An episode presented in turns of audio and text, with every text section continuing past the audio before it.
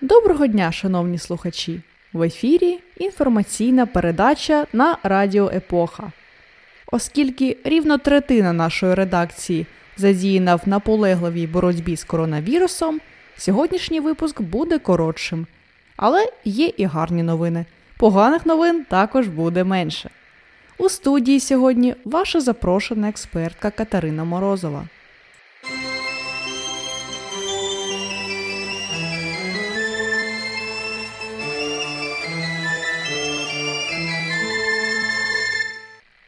Спочатку я спробую замінити вже звичну для вас рубрику українських новин.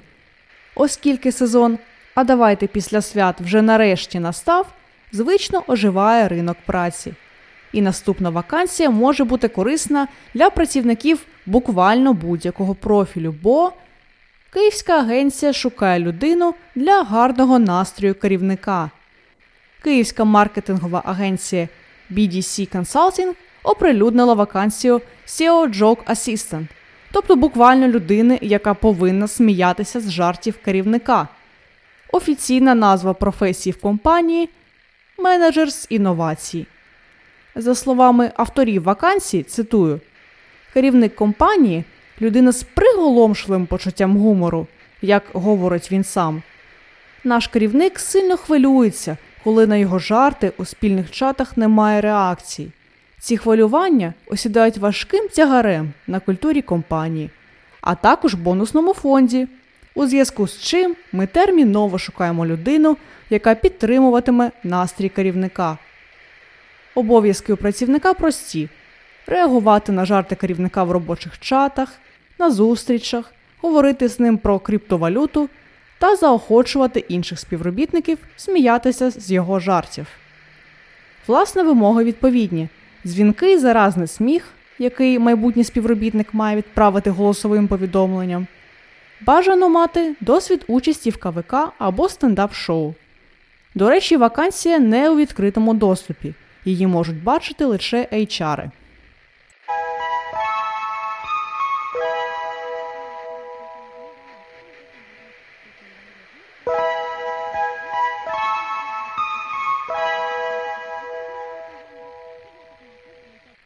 А тепер зробимо перерву на новини з Європи, які нам традиційно підготував Василь Полянський.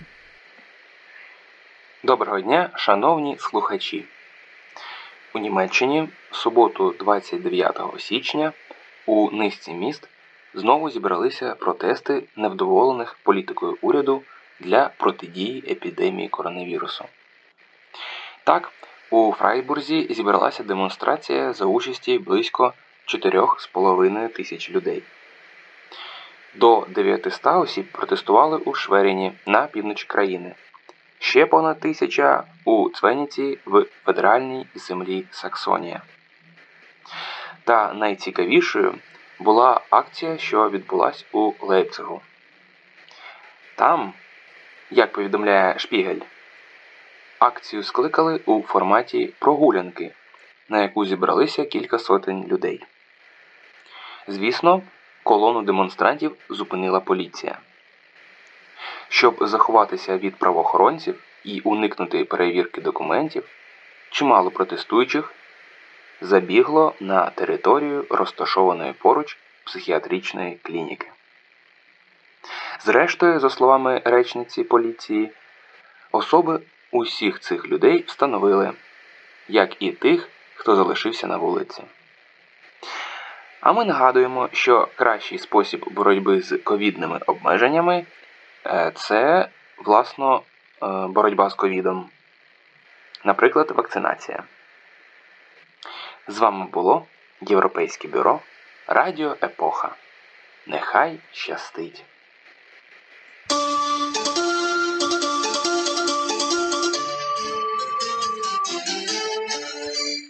Дякую, Василь.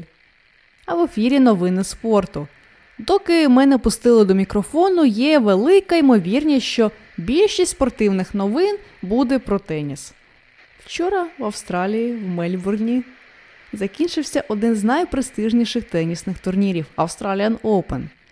В фіналі в одиночному жіночому розряді, а також в парному чоловічому розряді перемогу святкували австралійці Ешлі Барті та пара Танасі Кокінакіс разом з Ніком Кіріусом відповідно. А ось в одиночному чоловічому розряді був встановлений рекорд. Іспанець Рафаель Надаль виграв рекордний 21-й турнір Великого Шолому. Рекорд це тому, що таку кількість турнірів Великого Шолому ще не вдавалося виграти жодному з тенісистів. Матч тривав всі 5 сетів та 5,5 годин, а радощів перемоги Надаля додає те, що він виграв фінал у тенісиста з Росії Данила Медведєва. Щодо українських тенісисток на Australian Open, цього разу максимально далеко, а саме до третього раунду вдалося пройти 19-річній Марті Костюк.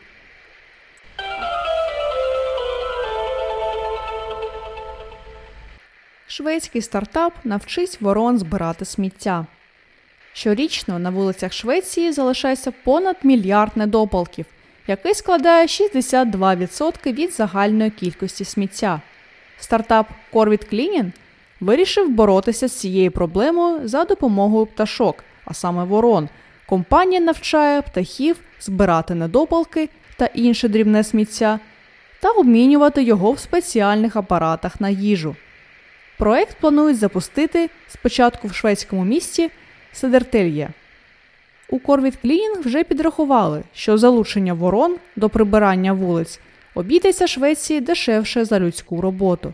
Адже сьогодні вартість збирання недопалків коливається від 6 сотих до 15 сотих цента, а робота ворон зменшила вартість у 4 рази.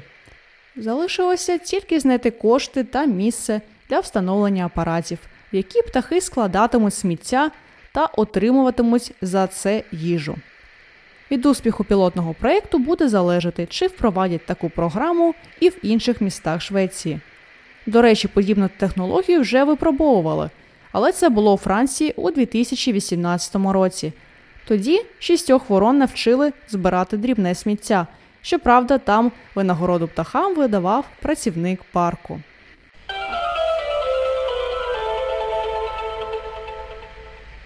А на цьому ця інформаційна передача добігає кінця.